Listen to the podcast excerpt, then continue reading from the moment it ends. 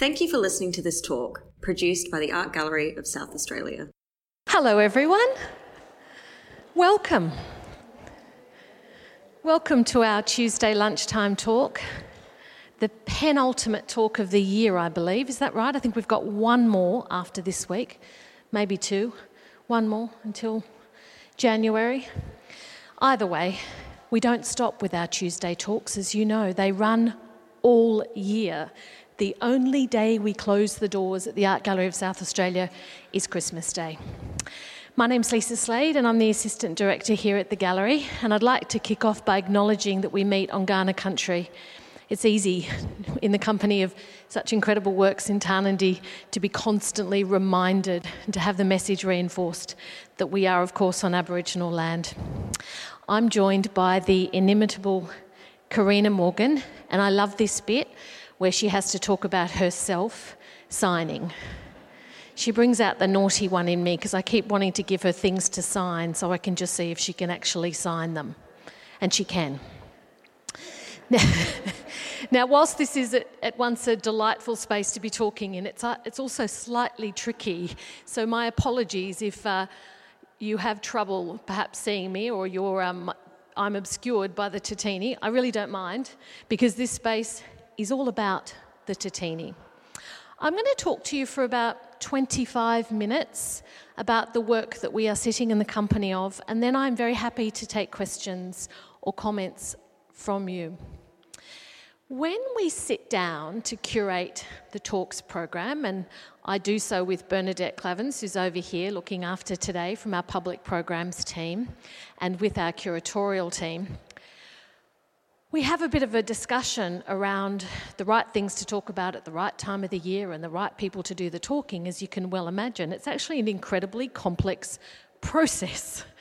And I had the great honour, just three weeks before we opened Tarnanthi in October, of travelling for the first time to the Tiwi Islands. Has anyone in the room been to the Tiwi Islands? Great, a couple of you, wonderful. So, the Tiwi Islands are north of Darwin. The Tiwi Islands are, in fact, just north of Darwin, and the Tiwi are 80 kilometres north of Darwin, and they are home to 2,600 people. Of course, the Tiwi Islands are constituted primarily, there's lots of smaller islands, but they're constituted primarily of the Bathurst and Melville Islands, with the Melville Island being much larger than the Bathurst Island. In fact, Melville Island is the second largest island in Australia after Tasmania, of course. So sometimes I think it's easy to imagine in Australia when you start to use the word island that you're talking about a concise or small island in the middle of the ocean. In the case of the Tiwi Islands, we're talking about these two relatively large islands that interconnect or, or are connected by a strait of water called the Apsley Strait. And that's a very strong tidal zone, intertidal zone that runs between the two islands. The Tiwi people see themselves, and, in, and indeed are, very distinct from mainlanders. A little bit like Tasmanians in that sense, too. they are emphatic that they are, in fact, Tiwi and not to be homogenised with other Arnhemlanders, perhaps, or more broadly, other Aboriginal Australians. I think we've learnt, thankfully, that there is no such thing as a single Aboriginal Australian, that we have, just as large as this country is, we have a similar proliferation of Aboriginal cultures. And the Tiwi embody that. And I wanted to kick off by reading something to you which is rather cheeky and I think provides great context for understanding the Tiwi way of being, the Tiwi ontology. This is a statement that was made quite recently by Pedro Wonaeamirri, and Pedro's work is here in the exhibition. It's just at the back here. Pedro is a senior lawman, a senior Tiwi lawman, and he's based at Jilamara in Milikapiti, but I'll talk to you all about Jilamara and Milikapiti in a minute. I wanted to read this first. Apologies for my um, station here as well. I feel like I'm defiling the presence of these incredible Tatini, but trust me, they'll help me do my job. We Tiwi people have to keep our culture alive. Of course, if the government says to me, You're Australian, then I would say to them, Yes, we're Australian, but also we are one Aboriginal people that belongs to an island and it's Tiwi. Tiwi have strong feelings of who we are and where we belong. When I say keeping our culture alive, it's about attending ceremonies. The Pukamani ceremony, knowing the dance, and knowing all of the songs. The art from long time ago and today, we are still seeing as Tiwi art. The word Tiwi roughly translates as we the people. Interestingly, that word, the idea of we the people, is adopted as a key term of defining Aboriginal people all over the continent. If you are familiar with the Anangu Pitjantjatjara Yankunytjatjara lands, you'll know that the word Anangu means we the people, the people of the Pitjantjatjara and Yankunytjatjara lands. So similarly, Tiwi means us and we belong here.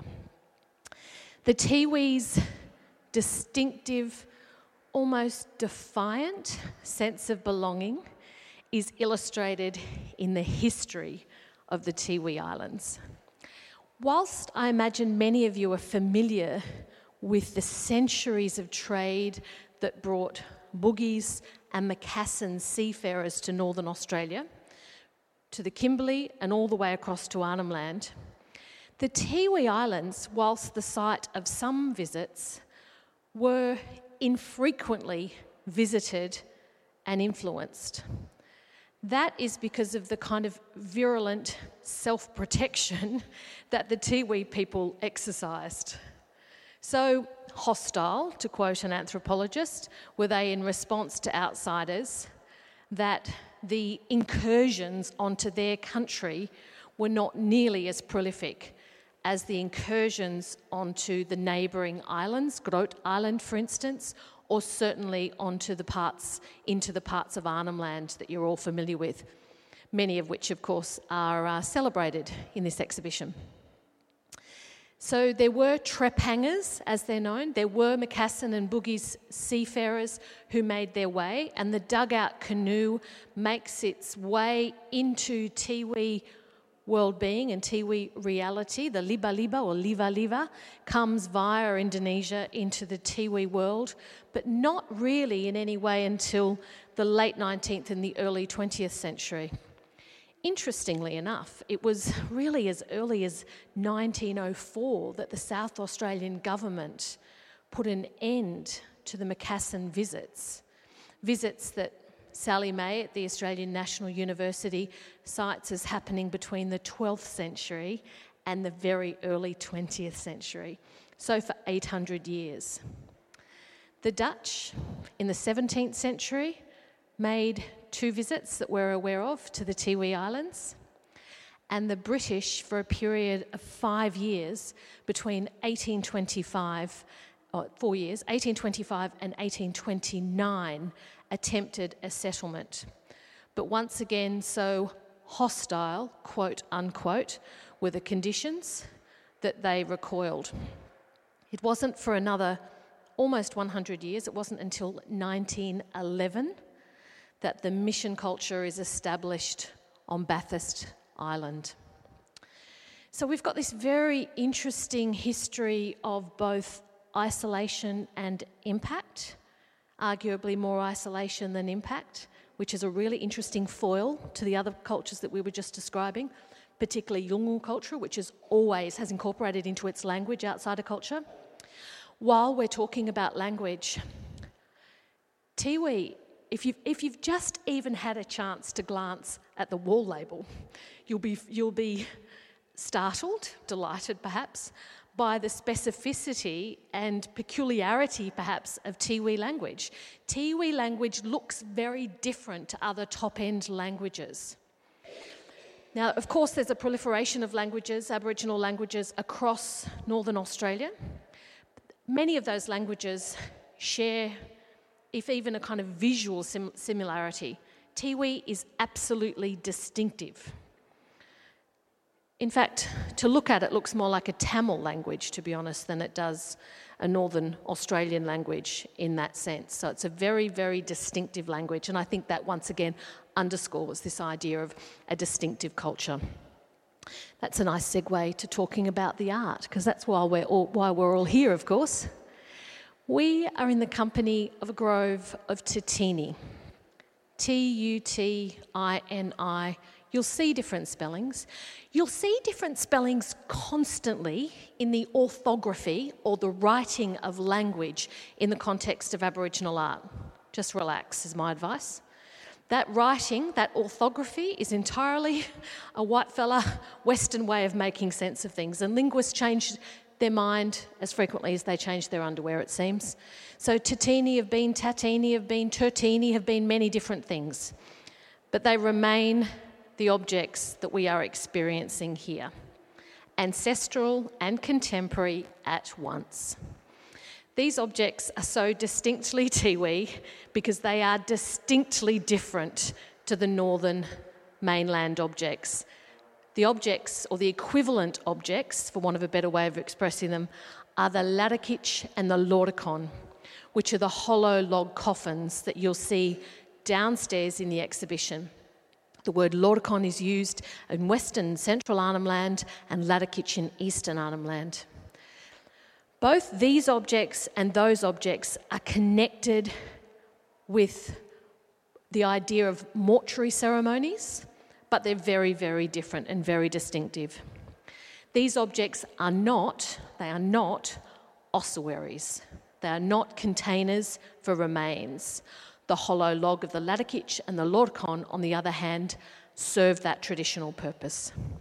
The hollow log of the Larrakitj and the Lorrkkon are made from Eucalyptus tetrodonta, which is a stringy bark, which is delicious to termites, which means that if you place a felled log over a termite mound, the termites will do the good work for you in hollowing out that piece of timber, which then, of course, makes it the most perfect ossuary into which the human remains are placed after cremation what we're experiencing here is very different and yet perhaps visually quite similar at first glance.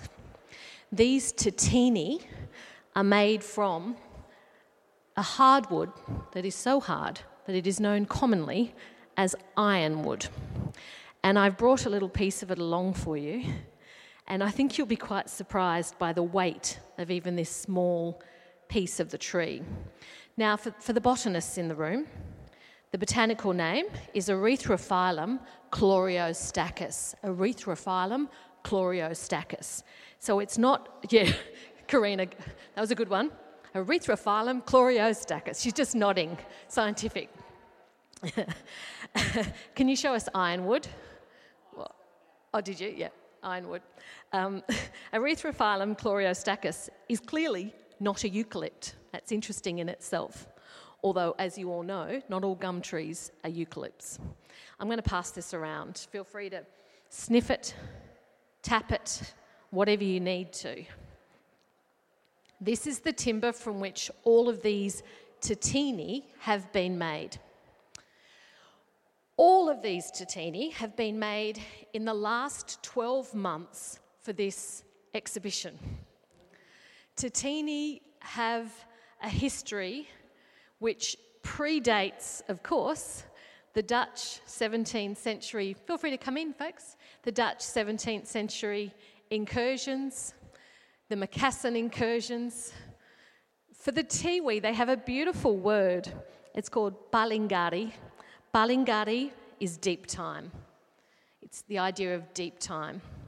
And in the Parlingarri, in deep time, the Tiwi people were immortal. The creation story for the Tiwi is a very simple, very beautiful story. I'd like to preface my telling of it by saying that there are many different versions of this story, and I am choosing Pedro Wonaeamirri's definition of this story. If you get hold of Jennifer Isaacs' book, which is the publication here on Tiwi Art, which is very recent, if you get hold of the 1958 book made by C.P. Mountford, Charles Mountford, uh, on Tiwi Art or T- the Tiwi people, you'll find different versions of this story. I'm giving you just one version. And I'm going to give you the one version that is spoken to in one of these works of art. Now, after my talk, you, wanna, you may want to get up. If you don't have a good view of this particular Tatini, feel free after my talk to have a good look at it. I feel like I'm a bit echoey, but you can all hear me, can't you? Is it okay? Or is it too echoey? Hands up if you're having trouble. Okay, that's good. Great. This idea of abstraction and figuration is a really, I find, such a delicious conundrum. Western people talk about art being abstract or art being figurative or realistic all the time. And to be honest, the sliding scale between abstraction and figuration doesn't really fit, doesn't really belong beyond the Western canon, doesn't make a lot of sense beyond the Western canon. And this installation of Tatini is a good example. Because where you may see objects that are so called abstract, Tiwi people will see representational objects. They will see something that they can read. Something which may not be legible culturally to you may indeed be culturally legible to them. There are some, in our terms, figurative works, many of which represent the bird, and it's the various variants of the seagull and also the curlew, for a reason that I'll soon make clear, that populate Tiwi to Tatini. I can't decide which bit of the story I want to tell first, but I think I'm just going to jump straight in and interrupt me. I have a terrible habit of missing the obvious bits of a tale sometimes. So I want to go back to this idea of deep time. I want to go back to this notion that I mentioned before of Parlingarri, of long time ago. A long time ago, the Tiwi people were, were immortal, they lived forever. The Tiwi, Adam and Eve, are Purukapali. Actually, it's Purukapali. I always get those two things mixed up. It's Purukapali. I, I, I remember that it's wrong because the Kali is an Indian goddess, as many of you would know, and it's definitely not Kali, it's Pali. So it's Purukapali, and Purukapali is the male ancestor, and he's represented here. Now, in this beautiful kind of Janus faced moment, you know, Janus is the god of doorways, looking forward, looking back. On the other side of Purukapali, we have Wayai. Wayai. And Wayai is Purukapali's wife. Wayai fell in love in this iteration of the story with the brother of Purukapali. And she left her son, Jinani, her son Jinani, under the shade of a tree and went off to make love to her lover, the brother of her husband. They were having such a good time that what was shade turned into deadly exposed sunlight, and the baby Jinani perished. Such was the, that moment represents the beginning of mortality and the beginning of human existence as we know it today for the Tiwi. The baby, the dead baby, was collected, Jinani was collected by Purukapali, and the first mortuary ceremony, the first Pukamani ceremony was performed. Purukapali carried the baby into the water, into the coral, and drowned at sea following the ceremony. His wife turned in to the grieving curlew, and the sound of the curlew is the sound of her wailing, the sound of her loss, the sound of her grief the um, philandering brother turned into the moon, Japara. So, whenever we see the full moon, we are reminded of the beginning of life, but also, of course, the beginning of death. That idea of the two sides, life and death, being linked, of course, is, is inherently the story behind these incredible tatini. Today, these tatini appear as they do here for you today as contemporary art manifestations of deep culture and deep time, but they also still today, on both the Bathurst and the Melville Island, stand as grave markers. I mentioned 1911 a moment ago. In 1911, the missionaries rocked up to Bathurst Island, and uh, with that, of course, they introduced Catholicism. Catholicism is alive and well in the Tiwi Islands. I was about to say it has not diminished Tiwi culture, but I don't think I can make that statement. So, what I would like to say is that it sits alongside traditional Tiwi belief. So, an incredibly syncretic belief where when you come across a grave site, you will see the uncanny sight of a tatini accompanied by a white Christian cross. Interestingly, and perhaps the uh, agnostic in me kind of enjoyed this, the white Christian cross has often been devoured by termites, reclaimed by termites, whilst the tatini stands proud. But you will see both. You will see both in the formal graveyards, because there are formal graveyards, but also within the landscape. And to come across a tatini in the landscape is an astonishing, an astonishing apparition. I saw a tatini that was about four metres tall, and I was struck by its scale. And then I was told it was the tatini made for one of the Kantilla brothers, who was the Tiwi Island's greatest football export. And hence, he ended up with the tallest tatini. Now, in presenting this selection of tatini to you, the incredible work that sits behind these is almost made, rendered invisible by the elegance of these objects. So, what I'm going to do now, with your permission, now that I've given you the creation story, made here on two sides, facing two ways of the past and the future for Tiwi people, is I'm going to introduce you to the, to the three art centres. Now, for the two of you who have been to the Tiwi Islands, did you have the opportunity to visit an art centre? Yes. Where did you go, Helen? Oh, yeah. Yep, great. So, Bima Wear, named after Wayai's transforming self. YI becomes Bima, the curlew, after her son's death.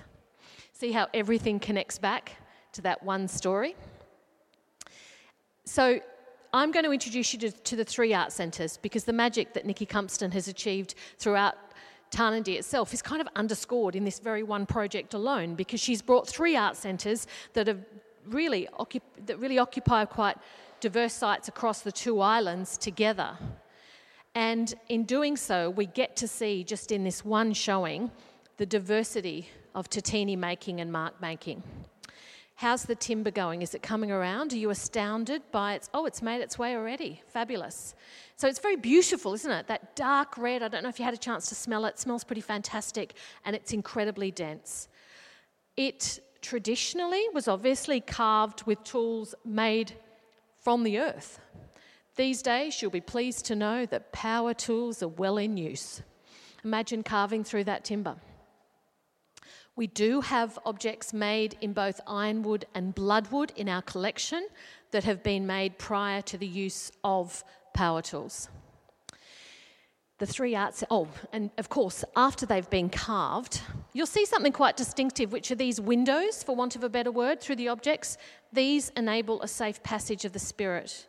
This is so the spirit can escape through the windows. And sometimes, in the case here, the window's been made by the bird's legs, but they enable safe pukamani. The word pukamani, so these are called tatini because they're the objects. The word pukamani describes the ceremony. People often talk about these as pukamani poles. We may have even done that. They're the poles for the pukamani ceremony. And the word pukamani is really interesting because it's, it's both a noun and a verb. You talk about being in Pukamani or doing Pukamani as a kind of ritual. So Pukamani becomes a thing that you actually behave and do, that you are in mourning, but also it becomes a ceremony in itself. So, what do we got? We've got the three art centres. And I can't decide which one to introduce first. Well, in fact, I'll go back to Mario's work. That's probably the most useful way of doing it. Mario works at Munupi Arts and Culture. Munupi started off as Bima Wear and started off as a ceramics uh, ceramics studio, and it's in a place that white fellas call Garden Point, and that the Tiwi called Pirlangimbi, not Milingimbi, but Pirlangimbi. And Pirlangimbi is a very beautiful spot, isn't it, Helen? Gorgeous spot, right on the water.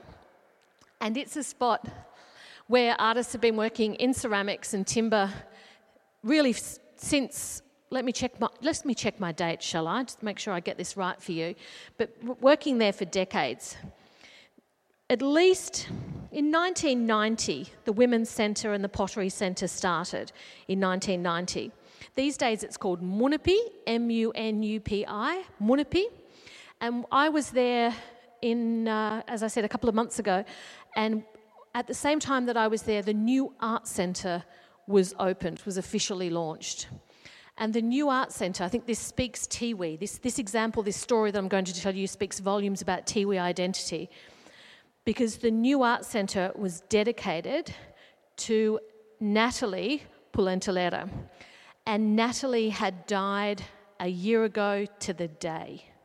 Tiwi mourn death in a very precise way. You'll know that a lot of cultures enter into a mourning period or a sorry period that might be a little bit flexible. For the Tiwi, it's to the day. It was a year to the day that Natalie had passed away. She'd passed away unexpectedly. She went to Darwin for a fairly kind of routine operation. She was in her early, early 40s and she never came home. She was one of Munupi's most successful artists and she never came home. What the community did as a tribute to her was to take her design, and I'm going to throw another Tiwi word your way. The word for design is Jilamara to take her Jilamara, to take one of her paintings, and to make it into a building. Tiwi came up with the idea.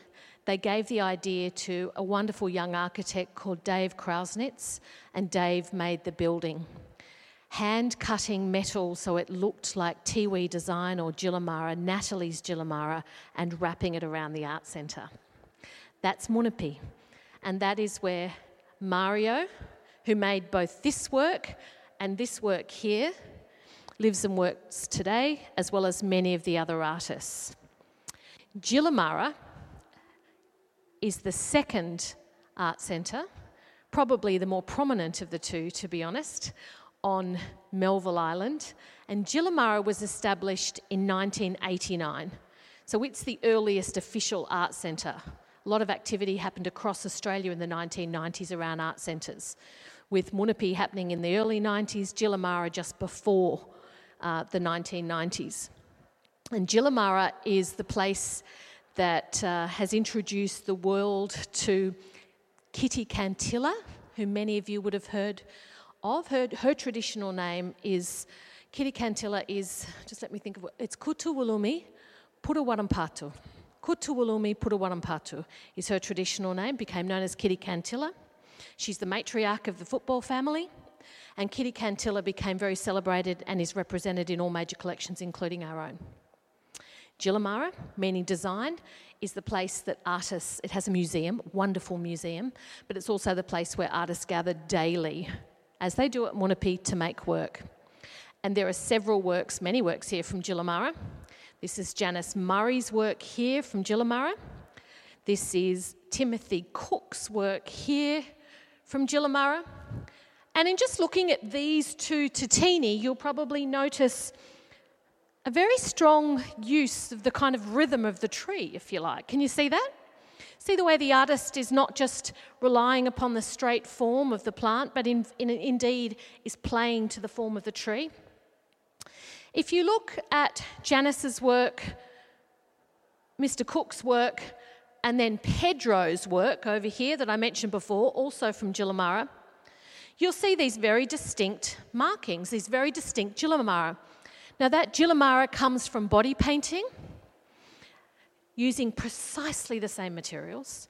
And the materials are, of course, the white pigment, which is found around many of the cliffs of the Tiwi Islands, beautiful white cliffs, the yellow ochre, which is burnt to make the red ochre, and the black colour, which is, of course, charcoal. So you'll see those four colours run through like a kind of language through Tiwi art and other Aboriginal art.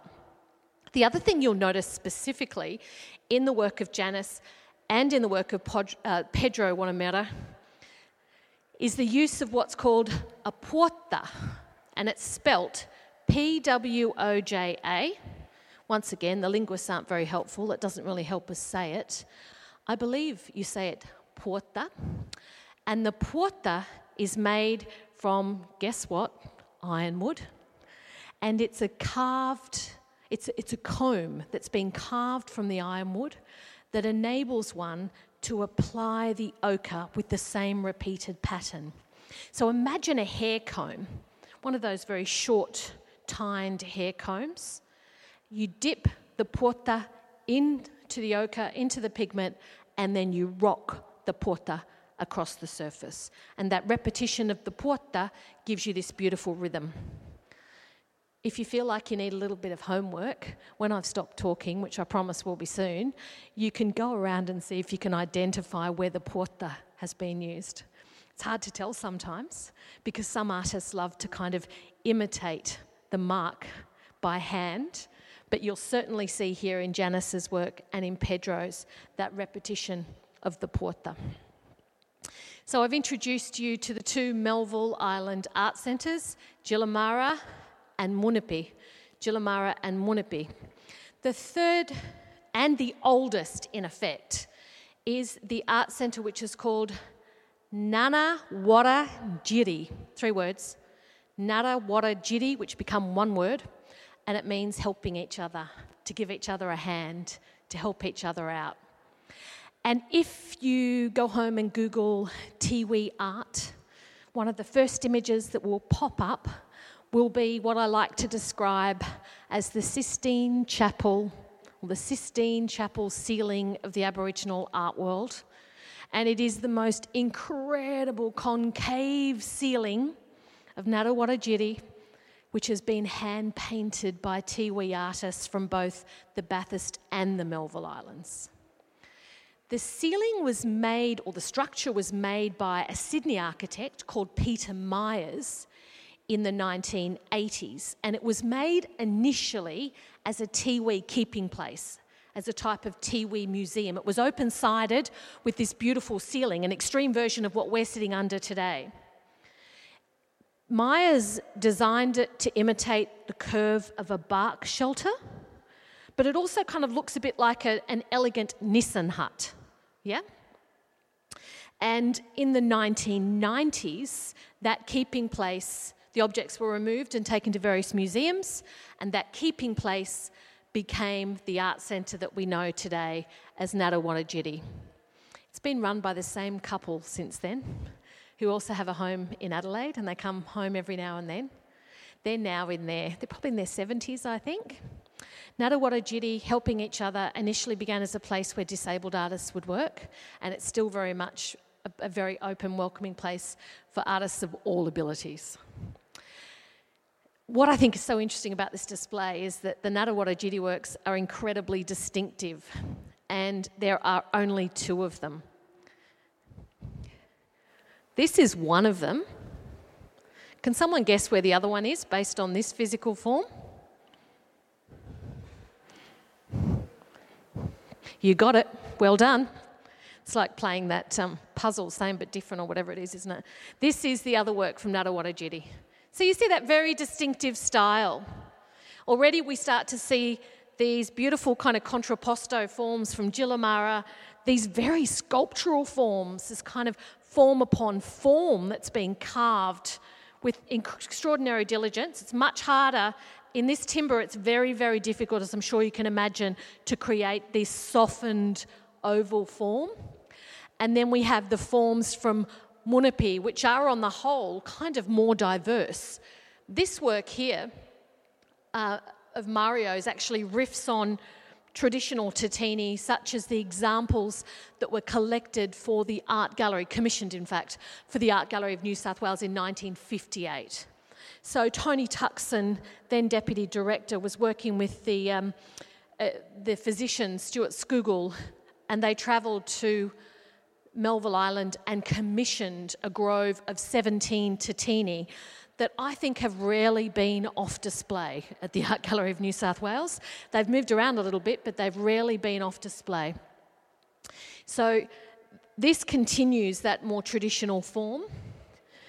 Interestingly, 58 was when Tuckson was there. 54 was when C.P. Mountford was there on the back of his 48 expedition, and he then published his book on Tiwi art in 58 in the same year. Since then, there have been particularly since the 90s, as I said, incredible developments, support for Tiwi artists, and within our own team, James Bennett was the art centre manager in the 1990s at Jilamara for a period of time. And many key art historians, curators, and artists have spent time with that very, very distinct Tiwi culture. Worth noting before I finish that I haven't paid any attention thus far, but they're worth mentioning to these bark baskets.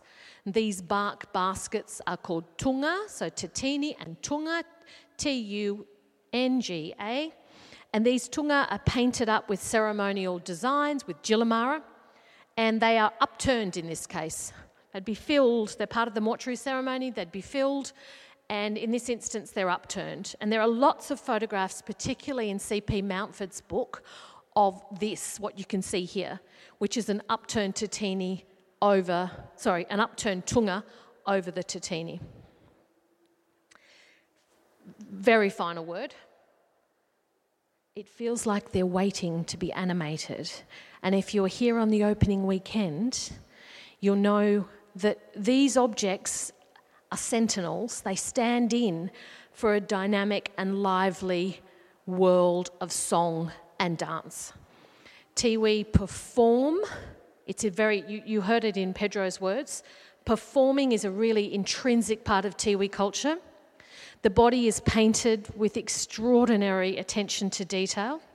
Magpie goose feather pendants are worn around the neck. Armlets are made, incredibly intricate body adornment, and of course, Jilamara all over the body. If you look at this floor, you can still see, I can at least, the traces of the red. Can you see the red ochre here? Cleaners are not too happy, but it's okay, I don't mind. It's like the memory of the performance. The red ochre, because when the artists were here and 25 of them came, they performed this work in. They sang it in, they danced it in. I think it's probably, if it's not on our website already, it's going to be on our website soon. Does that, is that a fair enough thing to say, Bernadette, for the opening weekend performance? I'm sure. If you didn't have a chance to see it, check it out on the website. Thank you for your undivided attention. I hope I haven't hit you with too much. I would commend the Jennifer Isaacs book to you. The NGV, National Gallery of Victoria, are also working on a wonderful Tiwi survey exhibition. They've been collecting Tiwi art, as have we, for a very long time. We've got some wonderful historic works in our collection. We've got a deaf Tommy Mungatopi from 1968, so 50 years old now. Deaf Tommy Mungatopi paints the coral that Purukapali walked into the ocean. He walked into the coral reef with his dead son and Deaf Tommy paints that coral in this beautiful pattern. We have one of those works in the collection. I didn't even get to talk, talk about the war because actually it was in World War II that Deaf Tommy lost his hearing and became Deaf Tommy because uh, there was a very strong presence of uh, the Japanese on the Tiwi Islands. Thank you so much. Thanks, everyone.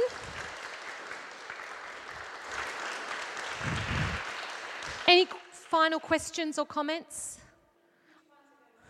Oh, good question. Very good question, Rana. We have been fortunate with the support of Tarnanthi to hang on to a few of these Tatini, uh, and I'll point out which ones in a moment. also, the ones that are not staying at the Art Gallery of South Australia will actually be going into other collections, both national and private collections. So um, we are acquiring, as you can well imagine, this work, which will help us tell the story that I've just told you today. I forgot to point out, point out that the hair of Wayai and Purukapali is um, coconut fibre up here. The sister work is going to the NGV we are hanging on to this wonderful Timothy Cook, and we have some kulama. He's interested in kulama, he's interested in the, the potato, sweet potato, and also japara, the moon. And you see that re- return time and time in his work. We are acquiring James Orsto's work, which is here, and Maria Josette Orsto was his grandmother, I think, certainly family member. And this is the Orsto pattern that you see here. It's almost like an eye. Now you're really testing me, Rana. We are acquiring this work from Ngaruwanajirri. And I'm pretty sure Aussie's work, which is this work here from Munupi. Yay. Thanks, everyone. Yes, sorry, I forgot to throw to questions. Well, well, I kind of did, but.